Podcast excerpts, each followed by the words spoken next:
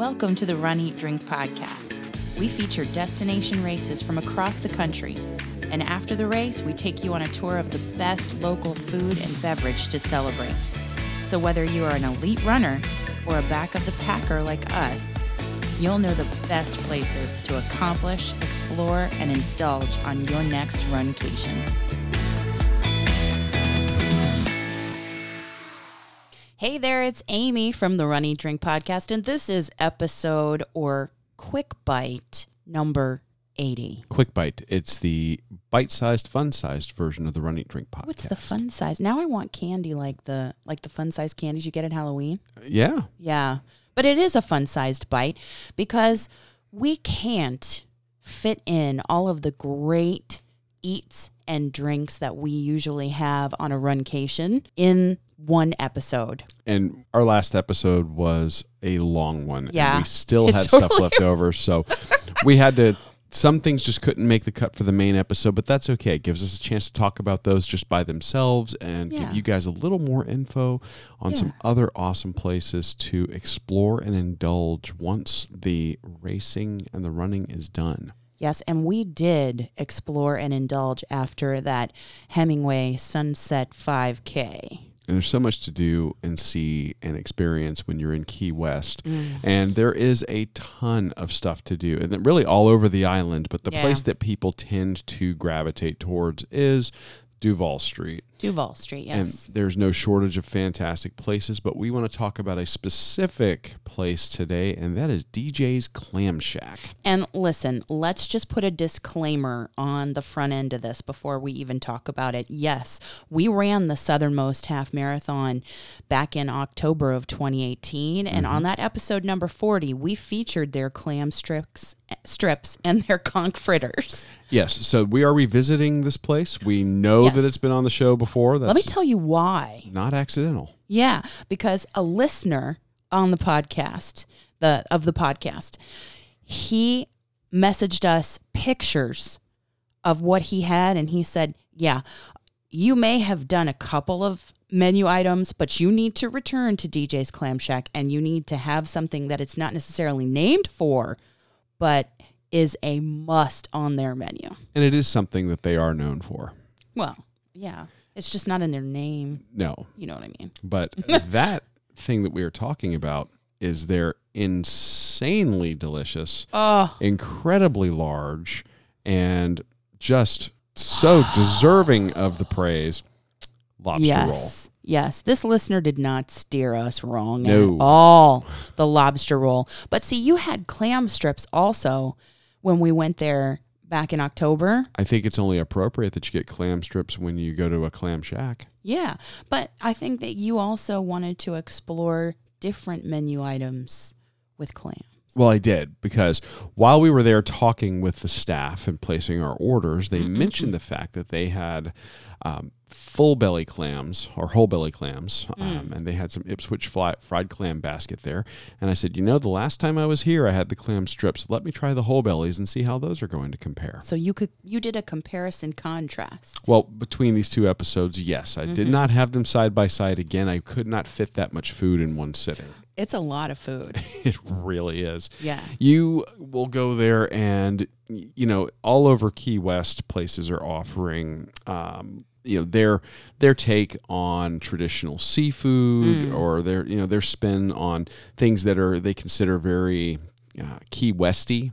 Yeah. Um, clam strips are a very Florida thing, not just a Key West thing. Right. Um, but these guys are doing whole bellies, which mm-hmm. you do see a lot in seafood restaurants that have like northern roots sometimes. Like New England roots? New England, yeah. um, New York. Or Maine. Maine. Or something like that. You'll see those a lot. I mean, for some reason, Florida tends to be more about the clam strip.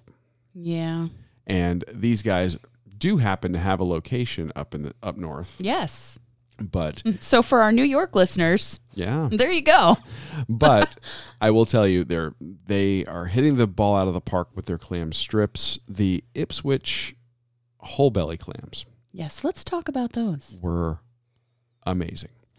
They were perfectly fried in um, I want to say it's like a cornmeal or cracker meal batter, mm-hmm. lightly battered, mm. very crunchy, not greasy, and absolutely tender. You know, it was the same thing that I did when we were doing the review of the clam strips, where I would bite and pull to see oh, if yeah. I was going to get that, yeah, that rubber band that effect. Too, yeah. And I was biting right through. The the breading was not coming off in my fingers, mm. wasn't leaving a bunch of oil on my fingers. Same exact thing here. So the basket comes with a ton of whole bellies that are mm. perfectly fried on yeah. top of uh, just a, a generous helping of French fries. Oh, yeah, those were good. And it was just fantastic to sit out there. They had tables set up. There was a uh, a street fair going on that they do every weekend now, mm-hmm. and they set up extra tables outside, so you're not just sitting in that those seats facing Duval Street. You're actually sitting on Duval Street at tables. Sure. And you're able to do some people watching and then just have some of the best whole belly clams I think that I've ever had. Hey, so that tartar sauce was really good too. It was, and I... I I got the impression that they're making that stuff fresh in house too. Uh, we didn't specifically ask them about no. it, but I did ask them.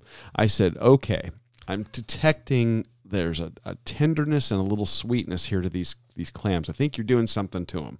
Oh, and I, and I, you got some a, inside baseball. Did I you? Took a stab at it and I said, are you, are you soaking these in buttermilk ahead oh. of time? And he said, you know, you're the only person who's ever asked us that. And but it wasn't buttermilk, said, it's though. It's not buttermilk. It's condensed milk. Mm. And I will tell you, the next time we do clams at home, I am soaking them in condensed milk ahead of time. That was such a neat um, trick to to tenderize and to yeah. add just a hint of sweetness that I never would have thought of. Because when you let me try them, I was like, hey, this is these are not chewy at all. I don't think these guys know how to make a chewy clam. And they're so that means they're not overcooked. They're it, perfect. And the breading was crunchy. That it, and the oh the tartar sauce just added a tang. And it was just enough to give you the texture, but the flavor wasn't the breading. The flavor was the clam. Yeah. It accented the clam perfectly. Oh, yeah. But now uh, it's huge. That That basket, I mean, you could get it on a sandwich, right? You could get it on a roll. I think that you could do, I, I think Didn't they were they offering some rolls. Let me see. We can actually look at the menu real quick. They they, they have some sandwiches there, as I recall. You but, can do the fried clams on a roll or a basket. Yeah. Yeah. I, I just do the basket because, I mean, that's just a very traditional thing for me. It's a lot of food anyway. And loading that on a on a roll would be fantastic. Mm-hmm. Um, so I, I, I can't. Cannot say enough good about these guys and their clams. Mm. I, I can't. But you went with oh. something that, that was recommended by one of our listeners. Yes. And yes. Oh. Tell us, tell us. The lobster roll. Not the overstuffed Maine lobster roll, because that looked like it could feed an army. Yeah. Let me say, you're gonna, you're, you're going to look at the menu uh, and you're going to go, oh my gosh, eighteen dollars for a lobster roll? Yeah. Let me tell you. It's oh. worth every penny. Because look. It's a meal in and of itself. Yes, it is. It's huge. The bread, the bread, it was like a it was like a piece of sourdough or I you know I don't know, we didn't ask what kind of bread it was. I want to say that this was like a thick cut slab of brioche that they split when yeah, they're doing it. Because it was sweeter. It's a little sweeter, a little butterier. Yeah, and it it had been grilled mm-hmm. and buttered and made so that, I mean, it looked like almost th- as thick as Texas toast. That's a perfect right? way to describe it, yeah. It's so, like they split a piece of Texas toast. Mm-hmm. But they didn't really split it because it was connected on the bottom mm-hmm. to hold the insane amount of lobster. And when I say lobster, I don't mean teeny tiny pieces. I mean, you know, like the claw on a lobster. Tail meat. Like that, meat. That whole thing as one piece. Yep. Okay. And it's not like other lobster rolls that have an too much mayo. Right. Like it was just enough mayo and just enough celery to hold together the massive amount of meat that you have in that sandwich. The sandwich is brimming over the top with that meat that is freshly cooked, tender, not chewy, the briny taste of the sea that you just want in a lobster roll. And the mayo, it wasn't just straight up mayo flavor that was added to the sandwich there. It was a, a hint of tarragon. Just a little. Just a little. It wasn't overwhelming, because I know tarragon is like that licoricey flavor, and sometimes if you have too much of it, it can be off-putting, because it's not like you want to eat a black Twizzler. No. That kind of, I mean, on a lobster roll. You don't. So Twizzlers have their place. They're lovely movie snacks, but this was just a hint of tarragon, and I feel like it brought out the crunchiness in the celery, and the celery was a really teeny tiny dice. Mm-hmm. So it didn't take away from the lobster, which was the star, and they served it alongside just a, a little sliver of lemon. Mm-hmm. So you squeeze that on, and it just brought all the flavors together. The butteriness of the the roll, which was a slice of bread. The fantastic meat. I can't say enough about it. So much so that I might have had it um, a second time, a, twice. I had it. Okay, full disclosure, before and after the race. Yeah, on two separate days. And I got it too. And it's everything you're saying is one hundred percent true. Oh. The I I think it is safe to say that you get an entire lobster's worth of meat on a single sandwich. I think you do. So what do you think they do with that overstuffed Maine lobster roll? I'm guessing you get two, you lobsters, get two lobsters worth of meat on a single piece of their I gigantic I bread. I don't know. But, I mean, again, you are not going to go wrong. It's a meal oh, in and of itself. It's so the, good. You know, you're getting claw meat, tail meat. They're probably back there rolling the meat out of the leg joints. I mean, the thing is just, brim- like you said, brimming with, with lobster yeah, meat. It's over the top. And again, they don't know how to make tough seafood there. No. This is cooked perfectly. Nothing is chewy. Nothing's chewy.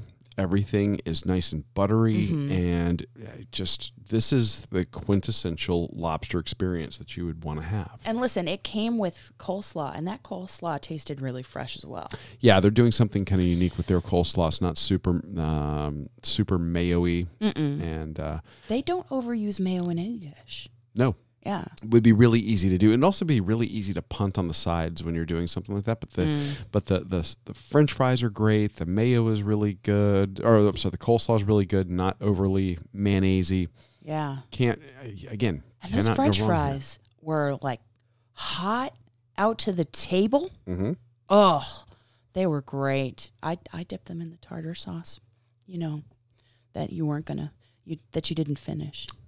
I would have finished it. Well, now, my question for you to wrap up this awesome visit, or actually multiple visits to D J's Clam Shack in this same trip, mm-hmm. would be, when you go back, will you clam strips, or will you get the fried clam basket? Ooh, I might have to go neither. Really? These guys are doing something else that I want to try. They what? They are doing their own take on tacos. They're offering a number of options, including mahi, shrimp, and chicken, but they mm. also are doing cracked conch.